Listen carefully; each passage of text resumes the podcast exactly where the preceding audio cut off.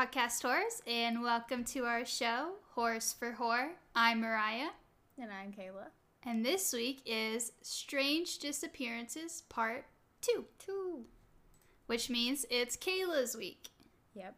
Oh, but before she gets started, I do want to shout out our Instagram, which is at Whores for Horror. Also, if you want to send us a voice message as well as our email, those are both linked in our episode description. So we really want to hear from you. Yes, we do. So please reach out. Talk to us. Socialize. Help. Okay. Help! okay, so this week I am covering the Sodder family missing children.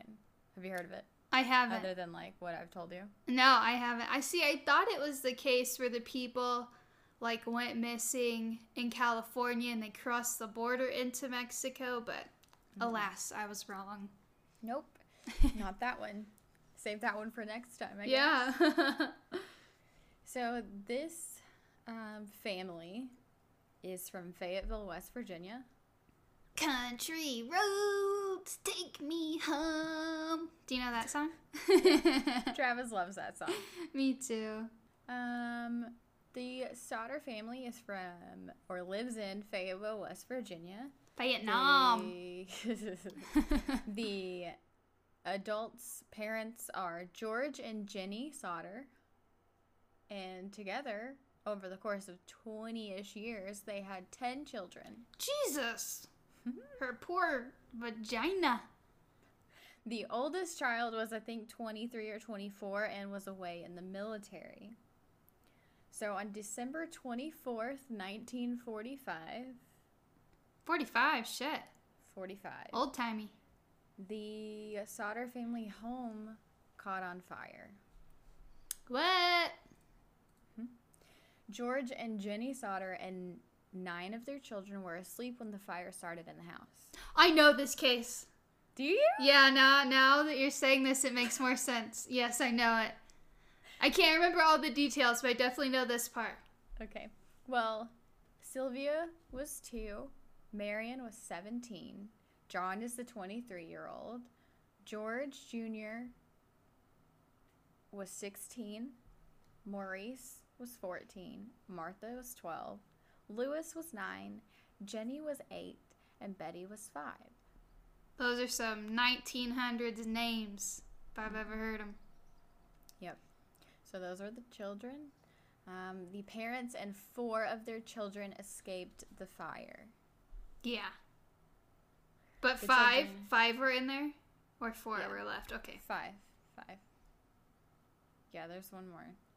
because the one is Yeah, Oh, one's no, away in the military. It should be John. John should be away in the military. I don't. There's one name that I just don't have. I guess. meh. Fuck it. There's Yeah. some kids in there. Yeah. Either way, 10, 10 kids overall apparently, or nine. I don't Yeah. know. E- e- whatever. Ten I kids math. overall. One's away. Five did not escape the fire, and or we don't know, and four escaped. The children who did not escape shared two bedrooms between the five of them, both bedrooms being upstairs in the home. Okay. So George went outside to get his ladder, but it was missing. And he puts the ladder in the same spot every day, so it shouldn't be anywhere else. It was later discovered that the ladder was 65 yards away from the house in a ditch. Whoa. Yeah. So after he couldn't find the ladder, he went to his. He had two coal trucks, um, and he was going to move them and park them outside the window so he can climb on top of them to go into the the windows of the rooms to get the kids. Makes sense. But for some reason, both of the trucks would not start. He had just used them a couple days ago. yeah. Okay, so that's going wrong. Marion, one of the kids that escaped, ran to the neighbor's house to call the fire department, but they just didn't answer. Yeah, this is definitely the 1940s, huh? Yeah. So a different neighbor who I guess was out and saw the fire attempted to call the fire department, but also got no response. So then that neighbor drove into town to find the fire chief, F.J. Morris, in person. wow. Small town. hmm Very small town. The fire department was only two and a half miles from the Sodder family house, but the firefighters did not reach the house until 8 a.m., seven hours after the fire started. Oh my gosh. Just imagine the parents. Yeah, they're just having to sit there and watch their house burn down with five of their kids unknown. Yeah. And probably thinking my five children are like dead in there. So when the fire department did arrive, the entire house was just ash. Yeah, no duh. Took y'all fucking seven hours, bro. Yeah. So it's the 40s and it's small town, local fire department, but like they didn't have the system that's in place today. So the fire chief, yes, was told in person, hey, there's a fire at the Sodder house. But the fire chief could not drive the fire truck. He didn't have the ability to, didn't know how. Mm-hmm. I feel like you just get in and drive, bud. What, what Right? Isn't it just a truck, dude? I guess. I see them all the time. Just sit up front. And then also, they weren't all in a centralized location. So the fire chief called a different firefighter, who then called another firefighter, who then called another firefighter. And they're playing a game of telephone, going, hey, we have a call. Hey, we have a call. Hey, we have a call. Hey, we have a call. And it took a whole ass work day? Sure, fucking did, I guess. Jeez. So nobody's in the same place. They're not answering the phones. You know, by the time they gather enough people to go put this fire out, the fire's already out, but everything's burned to ash. Yeah. You know, like well, they fumbled the shit out of this one. Oh, they sure did. The firefighters looked through the ash to find remains of the children, but nothing was found. And I put, gee, really? Gee, really? Seven hours later? The fire chief suggested that the fire burned so hot that it completely cremated the children and their bones. mm, I don't think that's how. I think it has to be really, really fucking hot for that. Oh, it does. Right? Okay. It does. So when flesh is burned away, bones are typically still there, but in a fragmented form. Yes. There also was apparently no smell of burning flesh reported during or after the fire, which I feel like you'd you'd probably know. That's Yeah. pretty distinct. It's like hair burning. Uh, you Yeah. know. You know when that's happening. The cause of the fire was determined to be faulty wiring in the house. We'll Hmm. come back to that. A week later, the coroner issued death certificates for the five Sodder children who did not make it out of the house. The concrete foundation to the house remained. That was the only thing that pretty much remained. And George later used a bulldozer to cover it up with dirt and create a memorial for his children. Oh, that's sad. It is sad, but also I don't think you should be doing that, George. No. Um, George and Jenny believe that their children were kidnapped and that the fire was deliberately set as a diversion. Oh, so for right from the start, the parents were like, "No, they didn't die in there." Well, yeah, because so they they there's a lot of stuff that's like suspect that's Yeah. happening before and during and after and with the Sus. investigation and with their the theories and there's a lot more stuff that we're going to get into that the parents were like, I don't I don't think so. Okay. But then they're also hopeful because they're like, well, what if my kids did get out? Yeah, I think that I would hold on to that hope and be like, "No, they definitely were taken. We're gonna find them. They're gonna be alive. It's gonna Yeah. be great." So, the fire chief said faulty wiring. That's why the fire started. And the reason why they were confused about this is because George previously had the wiring checked by the power company the previous fall. Hmm. So, just a couple months ago. And they deemed the wiring was in a safe working order. So, that's weird. Yeah. Um, a little background George actually immigrated from Italy. He was about 13 when he came over to Ellis Island. Um, for whatever reason, his brother did not stay with him and went back to Italy. So, you know, Yeah. there you go. Um, and in this town in Fayetteville, West Virginia, there's a small Italian community there also. And he actively voiced his disdain for Benito Mussolini. So, Hmm. for those of you who don't know, he's the Italian prime minister slash dictator. Definitely dictator, y'all. Not a good person. But apparently, in this Italian community that he was in, his opinions were not the majority opinion. Yeah. Um, so his opinion sparked heated debates within the community. And then sources report that George never revealed why he left Italy, and it makes some people think that he was involved in shady business or like the Italian mafia. But he came over when he was 13, so I'm not really sure about that. Yeah. Sketch. Yeah, like I don't know what happened to his parents, but he moved over here by himself. His brother brought him over here, and then his brother went back. So I don't know, like what happened with his parents or anything. So who Yeah. knows? So in the fall, prior to this fire, a life insurance salesman came to the house. Um, but when he realized that he wasn't going to get the sale for the life insurance, he became infuriated and he yelled, "quote Your goddamn house is going up in smoke and your children are going to be destroyed. You're going to be paid for the dirty remarks you've been making about Mussolini." Quote. Jeez. That seems like a smoking gun to me. Yeah, that's pretty ominous. yeah. Days before the fire, two of the Sodder sons actually witnessed a man watching some of the children coming home from school on Highway 21.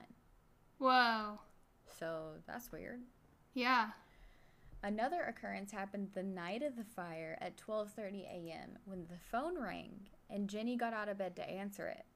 Jenny noticed that the lights downstairs were still on, um, and as she started to fall back asleep, she heard a loud bang on the roof, followed by the sound of something rolling. An hour later, she woke up to the smell of smoke entering her room downstairs. So like a like a Molotov. Possibly. Oh my gosh. Maybe. So, if the fire was caused because of fi- faulty wiring, then Jenny stated that the lights wouldn't have been working downstairs. They wouldn't have been on, but that's not really true. So, Hmm. yeah. There's like, it just because there's faulty wiring doesn't mean that your lights aren't going to work. It just means something's wrong. Like, they could still be working and then cause a fire somewhere else. So- Yeah. And Not everything's really like sure not about that. connected, right? Like one light goes straight to the box, another light Yeah. goes straight to the box. Yeah, exactly. I don't know. Don't quote me on that. I'm definitely not an electrician. like a hundred. It's not a hundred percent. Where like, oh, if there's faulty wiring, your lights won't work. That's not true at all. That's not true at all. So I and in the 40s, I'm gonna say there probably wasn't a lot of safety features that could turn off your power yeah, if there they was probably faulty. Had that shitty ass knob and tube wiring that fire. all the time. Yeah. So the Sodders, the Sodders also claim that they saw the lights on during the fire as well.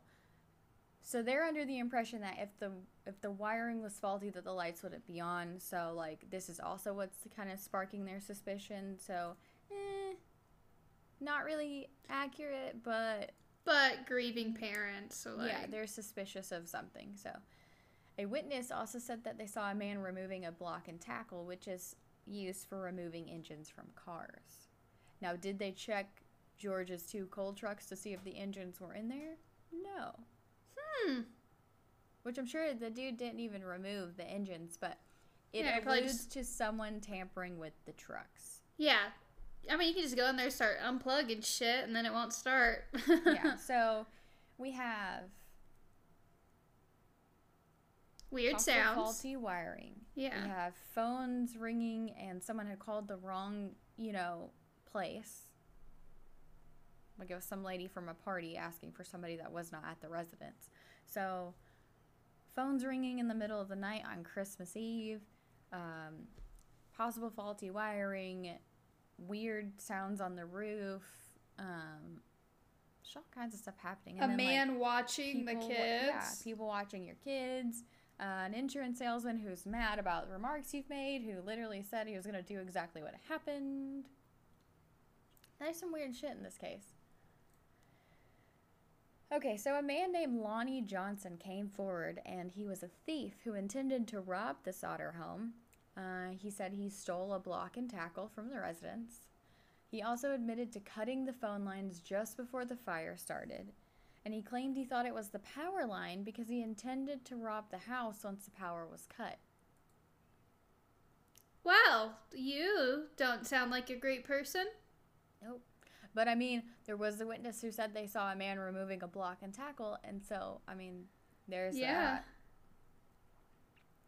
A bus driver claims that he drove by the Sodder house right before the fire and saw someone throwing, quote, balls of fire onto the roof. Molotovs. Mm, mm. Yep. I mean, that's what I think of when he says balls of fire. But why didn't he like stop and be like, "Yo, what the fuck?" I don't know. Huh? Because in the if it was, forties, like, I don't know if it was like he drove by and saw something odd and like just kind of chalked it up to it's late and I'm tired and like you know just after the fact after the fire burned down he kind of put it together. yeah, I don't know. But I feel like in the forties, everybody was like up in everybody's business. True. So me, nosy ass Mariah, had I seen that, I would have been like, "Yo, what the fuck is happening over there?" True. And you know what? Maybe he like called and said something and maybe Yeah. nobody answered the fucking phone. And the police chief was just asleep, you know? yeah, I don't know what where the police chief was, but yeah, the fire chief for sure was like just fucking around. Another local fire had actually occurred recently, and it was a three-story house was set ablaze with seven people inside.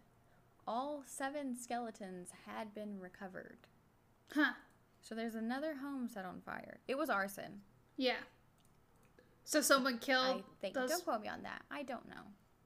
Either way, seven people died. yeah, either way, another n- not a single story home with like seven to ten people inside burned. Yeah. So, you know, Sus. that's interesting. All right. You ready for my scheduled tangent? Yes, hit it. I'm excited. All right, so the family visited the memorial that George had made, um, and two year old Sylvia was like playing in the yard, and she found a hard metal object, which Jenny believed may have caused the loud bang on the roof that she that work that woof that woke her that night. Okay. yeah, so Jenny's like, oh, that could have been it. So George further inspected the object and thought it was a napalm pineapple bomb like the ones used in the war at the time. So this is coming from the report that I read. Okay. Yeah. This piqued my interest because I'm like, I can research that. yeah, what is that? How true is that? So the war at the time, it was in the 40s. So I'm like, okay, World War II, is that what you're talking about? So a napalm pineapple bomb is actually the the like term for it, the military term for it is blue three, B L U dash the number three Yeah. pineapple. That's what it's called. And it's like I'm sure it's probably like yay big, and then it has these prongs coming out of it. Okay. Either way. So, from the research that I did, I do not think that this is what he was talking about. If you look up pineapple bomb, take napalm out of it. Pineapple bomb, it's like those little grenades that have like the grooves in them, not the circular grenades. Do you know what I'm talking about? Yeah. I'm, I think it's more along the lines of that, but I can't be positive. So, yeah, the report that I read and looked at showed a picture of the napalm pineapple bomb, the blue three. Okay, so that I'm just gonna give you some technical bullshit. So, Okay. The blue three pineapple is a cluster bomblet used against personnel and unarmored targets. Jeez. So 360 of these little medium, I guess medium sized bombs were deployed in a CBU 2A cluster bomb.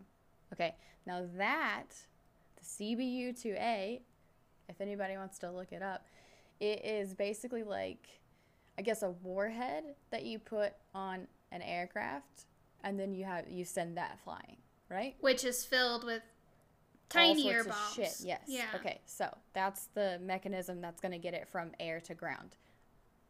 The CBU 2A. Yeah. All right. Clus- the cluster bomb is what it's called. So 360 of these smaller bombs were put into the cluster bomb. So a cluster bomb, it's anti-material munition. It's used against trucks, radar, ammunition, parked aircraft, fuel tanks, blah blah blah. We blow shit up. Yeah. So the dispenser has an okay a thin aluminum skin. We're talking about the cluster bomb here, the one that gets it from air to ground. A thin aluminum skin and contains 19 thin walled anodized aluminum tubes.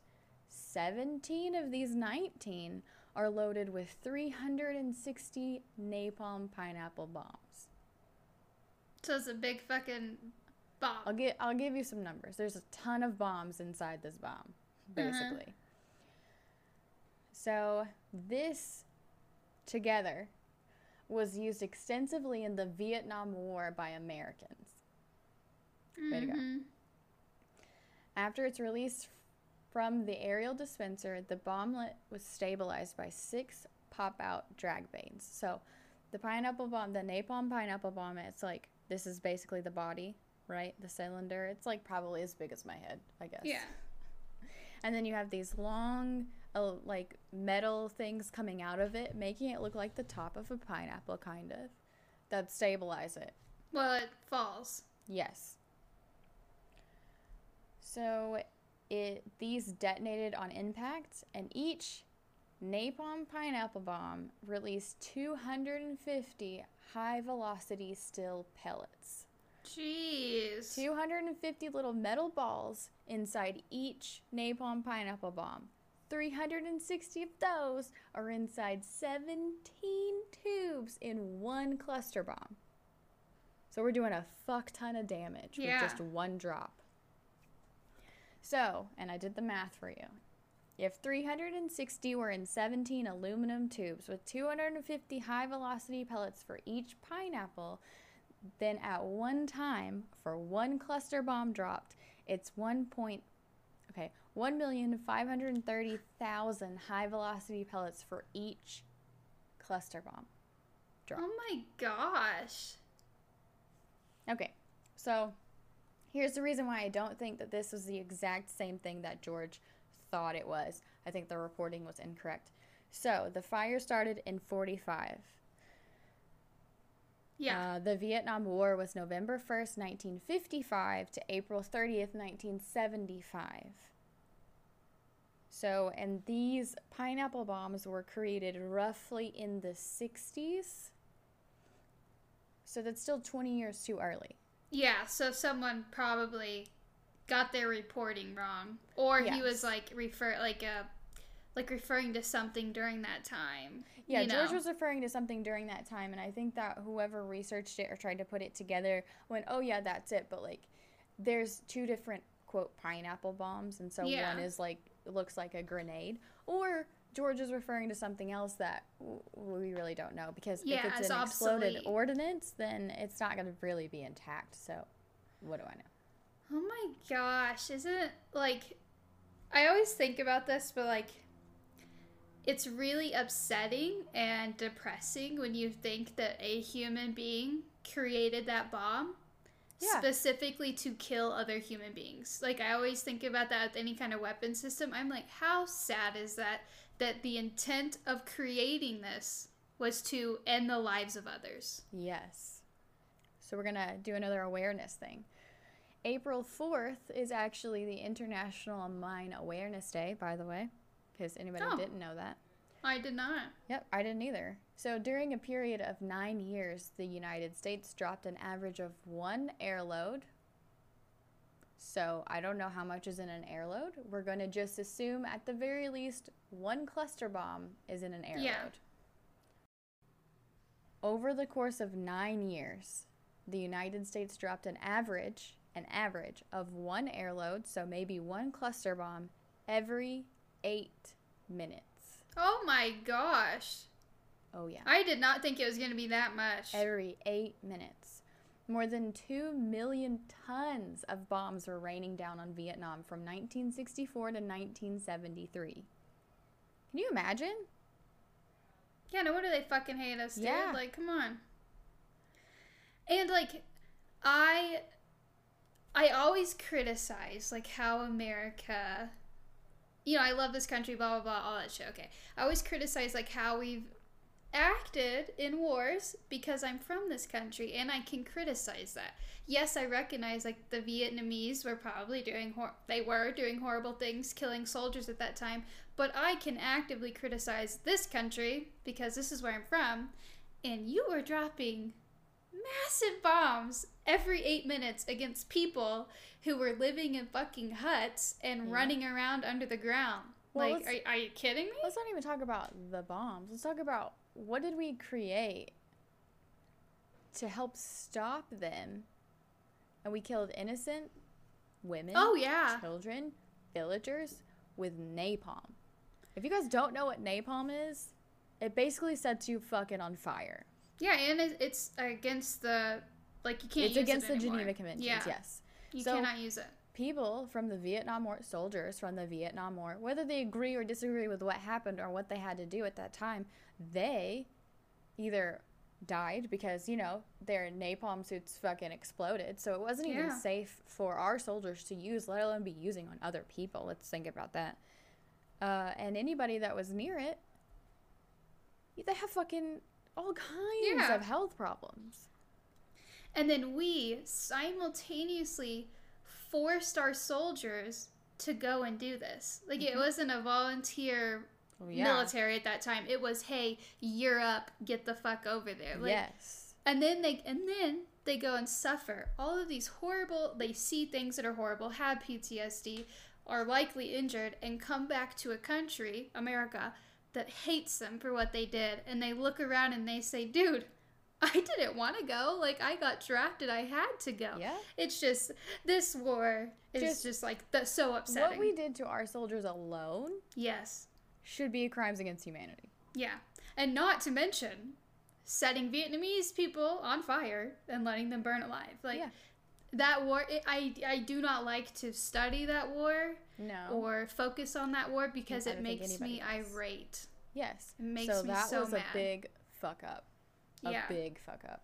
That I mean, And I'm pretty sure we don't even call it a war. We call it a conflict because uh, we technically lost because we technically lost because we just left. We said, "Yeah, deuces, bro. 20 years is too hard. See yeah, ya." and thank God we fucking left. Like, what the fuck? Yeah, We- really. They are still experiencing hardships from shit that we did in the, fu- the fucking 50s and 70s. Like, yeah. they still have to deal with that shit. So like, yeah, we can just leave and be all fucking fine and dandy, you know, except for the soldiers who have all these health problems because of it.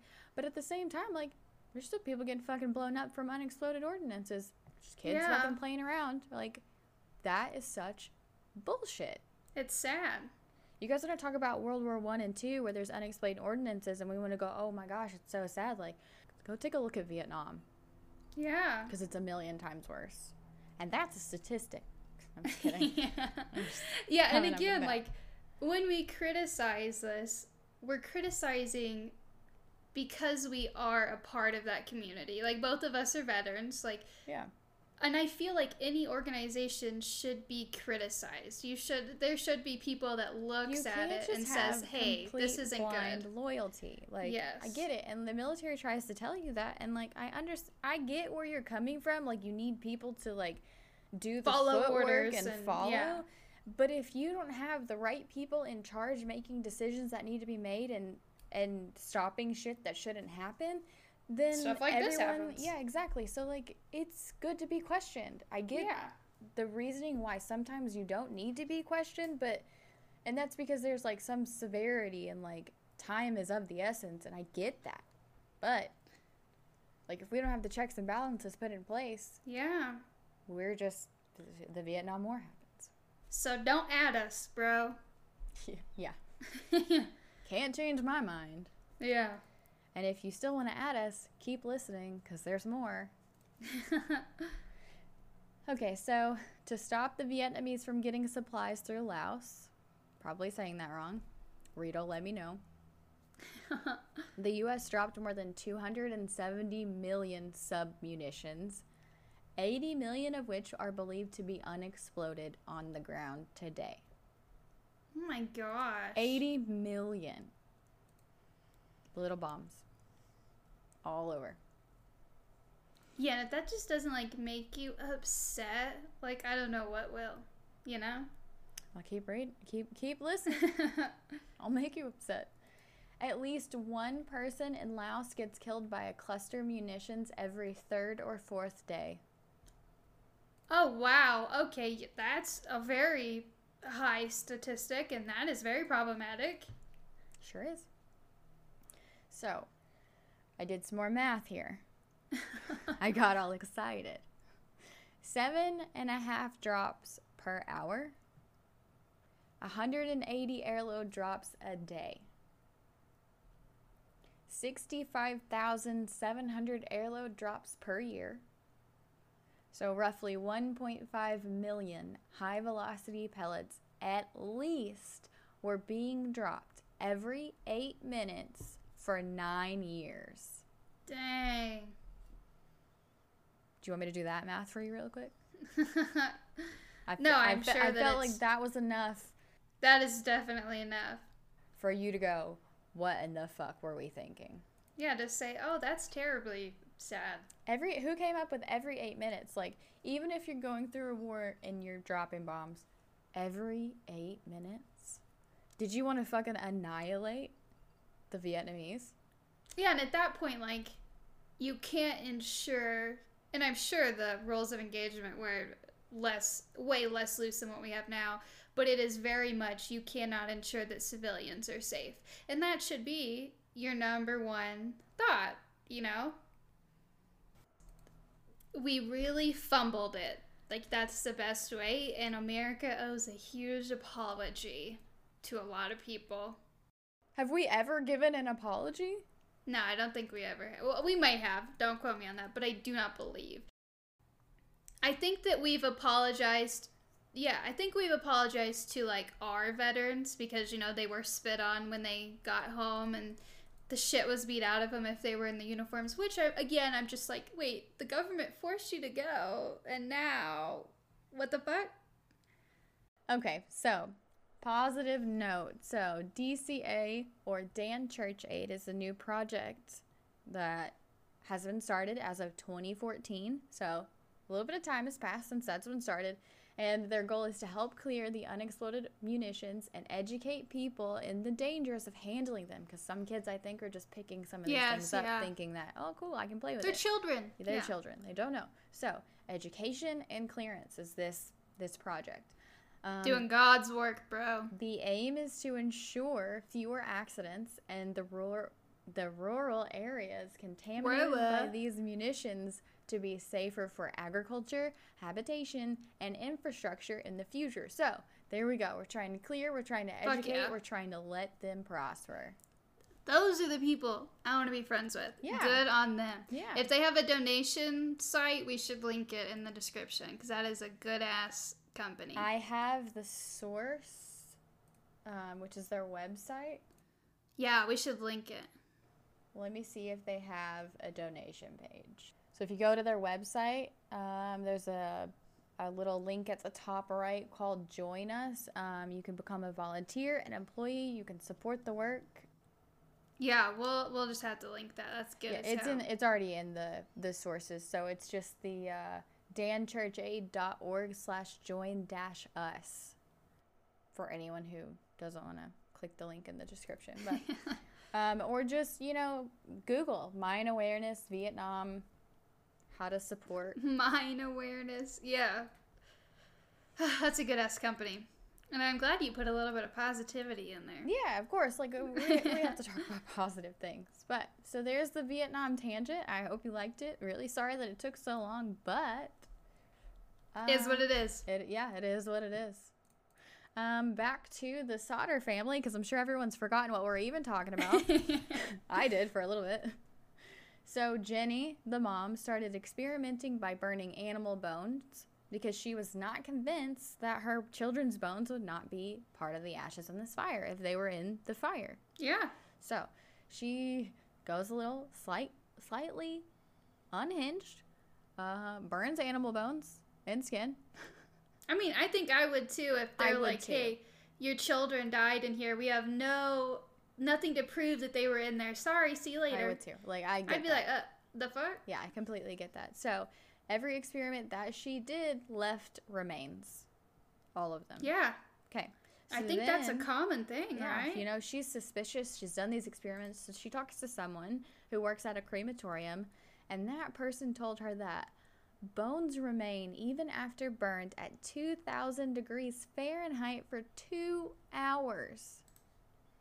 So Yeah. that's pretty pretty freaking hot, and that's a controlled burn in a crematorium, and they have the walls to a control it, but also to let it heat up to that degree, right? It- Yeah. it's not gonna a random house fire is not gonna go to 2,000 degrees Fahrenheit on Not its at own all.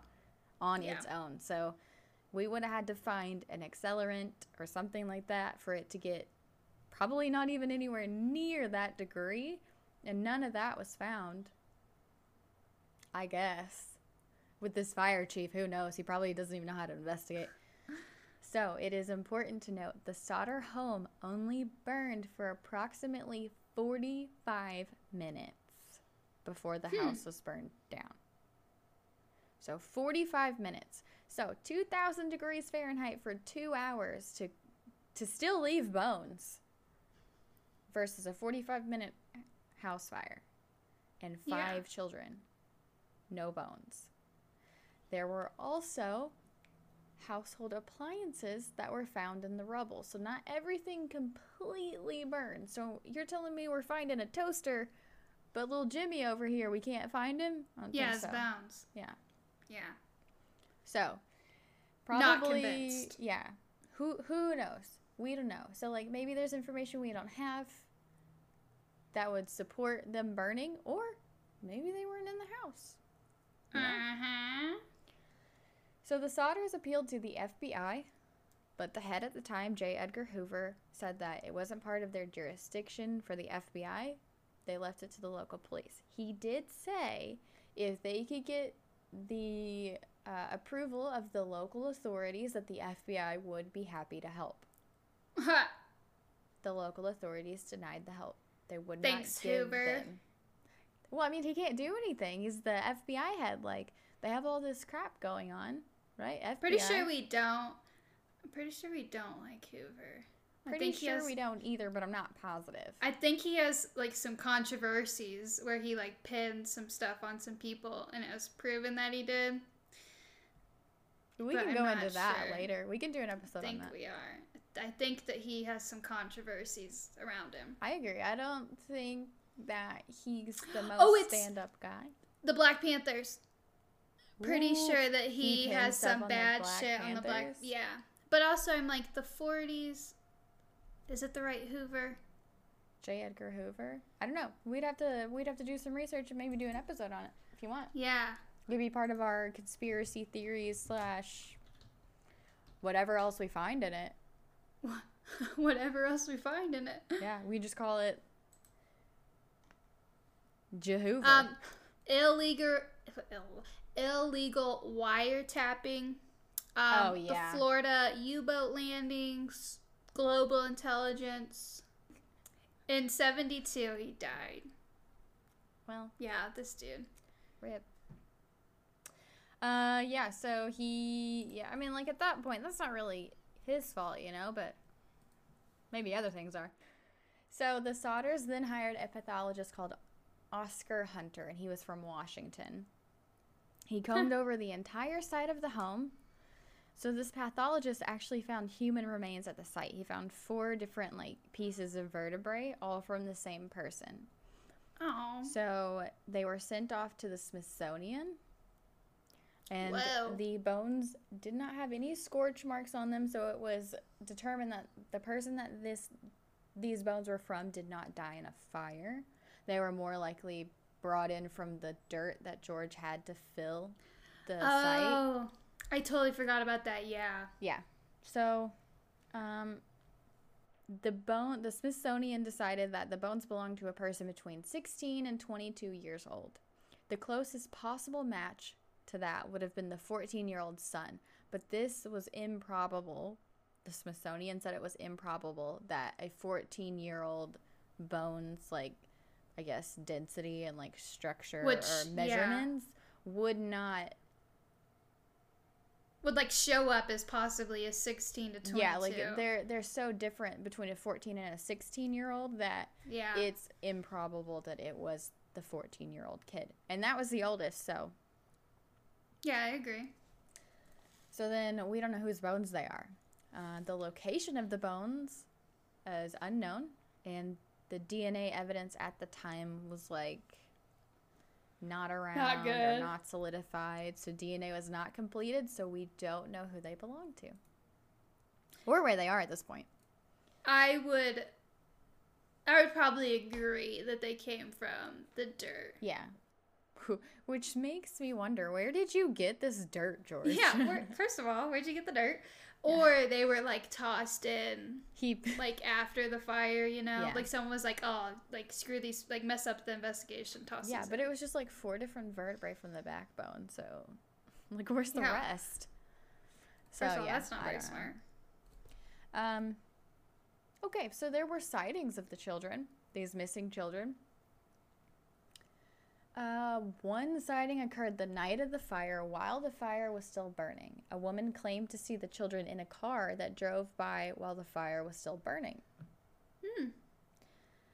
Um, a different woman who worked at a tourist stop near the Sodder house said she spotted the missing Sodder children and even claims to have served them breakfast. And she said that the car they traveled in had a Florida license plate. Huh. Interestingly enough, Jenny Sodder's brother lived in Florida at the time, and some theories claim that the children were with him. And even Jenny at one point thought they were with him. But So- why? I don't know. But also, if they were like taken and not in this fire, what? Why would you take five kids? Like, it's not easy for you to just take half the kids. Yeah. It's not easy to kidnap one kid. Yeah, yeah. So five five. kids.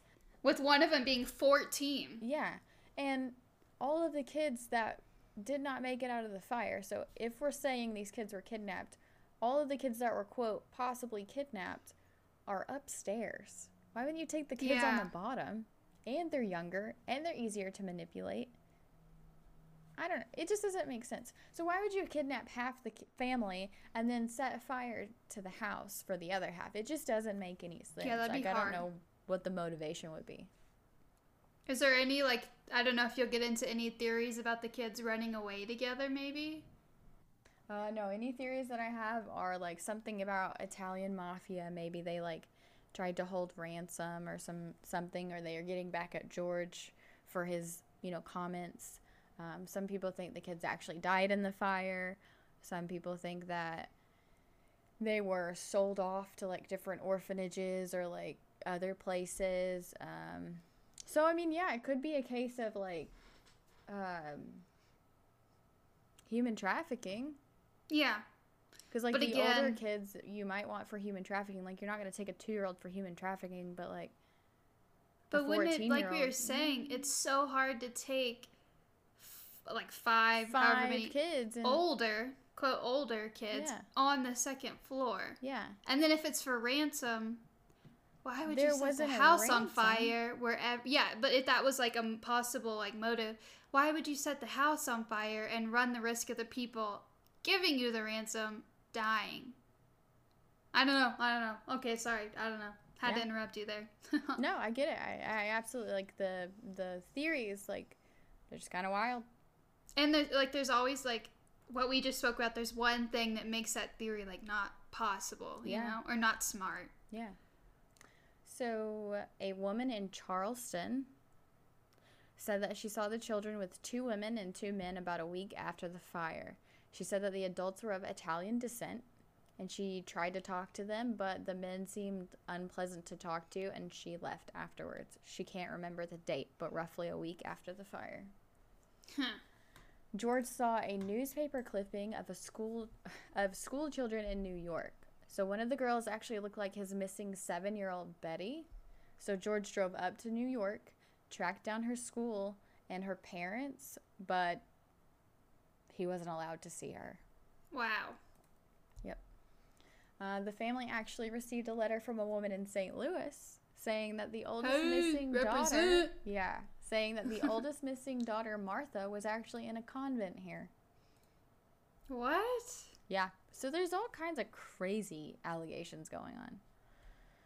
Um, in 1950, the case was officially closed by local West Virginia authorities. Oh, that's sad. So they're claiming faulty wiring, the children burned completely.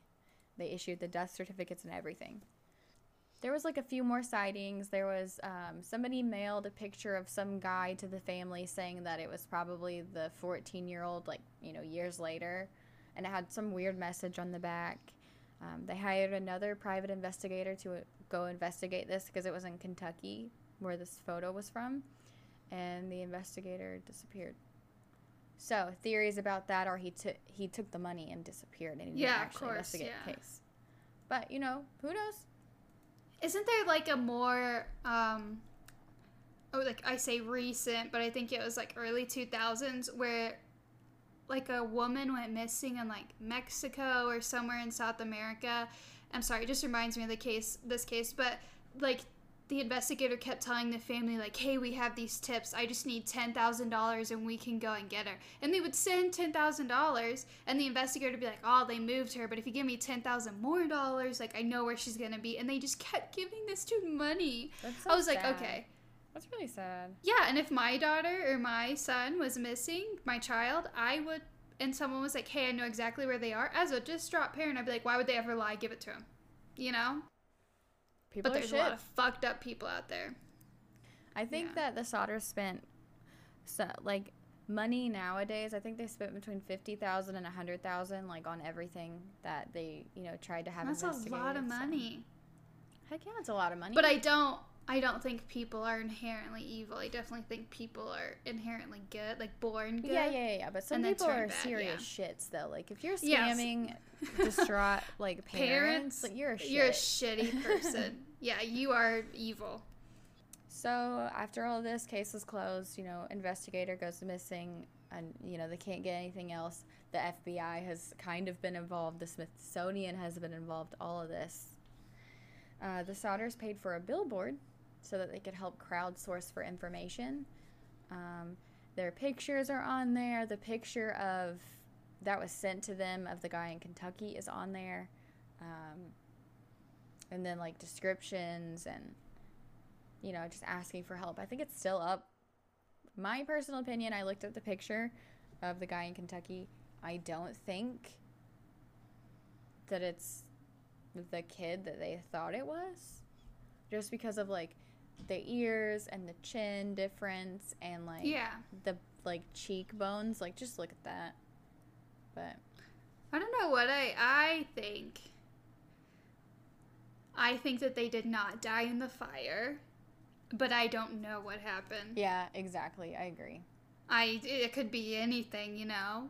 But like we were saying, it does not make sense if you're kidnapping them to kidnap the ones on the top floor. And how are you going to make these five children? You're like, I'm kidnapping all of you. Walk down this ladder that's out the window. Yeah. Like that's just not going to happen, you know. Or you would Yeah. hope that that just wouldn't happen.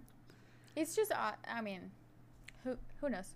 Yeah, I have yeah, I have no answers to this. This is uh, definitely falls into the strange disappearances title. Oh yeah. Well, multiple tips across the country were reported with possible sightings of the missing children, but none of them have panned out. George died in 1969 with no answers, and Jenny died. 69. to Jenny Sorry. died 20 years later with no answers. oh my god, she lived way longer than he did. Oh, She was, she, her her curiosity fueled her. Like Yeah. she was trying to find out. Holy, Um, 20 years later? God, you gotta remarry at that point, Well, I mean, right? she had 10 kids over the course of 20 years. She's she's good to go. She's to get back She's those 20 years. yeah. The youngest of the children, Sylvia, who was two at the time of the fire, uh, her name is Sylvia Sodder Paxton. She died in April 2021 after a long illness. Aww. She was the last surviving Sodder sibling. The family story and information has been passed down to Sylvia's family, who have kept the research going and the memories alive. Good. And most of the photos that you're going to see, um, you'll see that it's courtesy of Jenny Henthorn, which is actually Sylvia's daughter. Aw. And that is the case of the Sodder family missing children slash house fire slash Italian mafia slash Vietnam War. That's my episode. Well, And I did not. Go ahead. What? Go No, you go ahead. No, I was you. gonna say those of you who have stuck around to the very end, I applaud you. Like you are a Yeah. saint. But I hope you Uh, guys enjoyed it, and I hope it was a good case. yeah, I mean, it's a very, it's a case that makes you stop and be like, wait, what? Yeah. Because I, I, I don't think that they died in the fire. Also, how early or how early does it get dark in Missouri? Because your place is pitch black and mine is It's like sunshine freaking- is still out. It's thundering out here. Like it's about to storm. I know. I Oh, looked okay. at that. I looked at that because I was looking at the camera and going like, "What time I is was- it? Like how long have we been recording?" yeah, I slowly was watching it get darker and darker, and now it's just like pitch black there. Yeah, and I it's thundering. It's like I don't know if it, you'll be able to catch it. That's crazy. It's so. Uh, it's still so bright out here, but like a lot of the fires are pushing down into Colorado, so it's like really hazy, but still really bright. Yeah, I don't know. I don't like unanswered. I I don't like ha- not having answers. You Yeah. know, and there's so many weird things with this case. I just genuinely don't know. I would love to hear opinions from the listeners, though. Yeah, write them in. We'll do little side features on them. Yeah, and if you send us a voice message and give us like your consent, like we will post it so everyone else can hear what you have to say, you know. So yeah, that's important to know. If you want to send us a voice message but you don't want to be featured, just tell us. Yeah. We yeah. won't feature it. We do. We don't. Ha- we don't have to have your voice out there. We just want to Yeah. hear from you guys. So, I featured Ted because he's a shit. Hey Yeah. Ted, happy forty seventh. I mean, if you have like a lovely voice, let us know. Or you could have like a nasally voice like myself. Fuck it, you know? Be featured on the podcast. you could probably even send a voice message of you just breathing into the phone like the old school babysitter calls, and we'd probably feature it if you want. Like, Yeah, or to just say like, "Hey, I love you guys. You're so great," because we know you think that. yeah, like We'll you feature it. obviously can't have any other opinion whatsoever. Especially not after that Vietnam tangent. Jeez. No. like- you have to love us if you stayed for that. oh, really? If you stayed, yeah. No, seriously though, like reach out. We want to know your opinions. We want to hear from all of you. Mm-hmm. I can't remember what our next scheduled episode is, but I'm sure it'll be tangent filled and fun. Duo killers. oh, mine is good. Mine's good. Not couple killers, duo killers. They're not gonna Yeah. be couples. So yeah, mine's good. slight twist on an old trend, t- genre. Whatever, yeah, we know. hope you. we hope you stick around. We love you. Hit us up on Instagram, Gmail, voice message, whatever. We'll see you next week. See you later. Bye. Bye.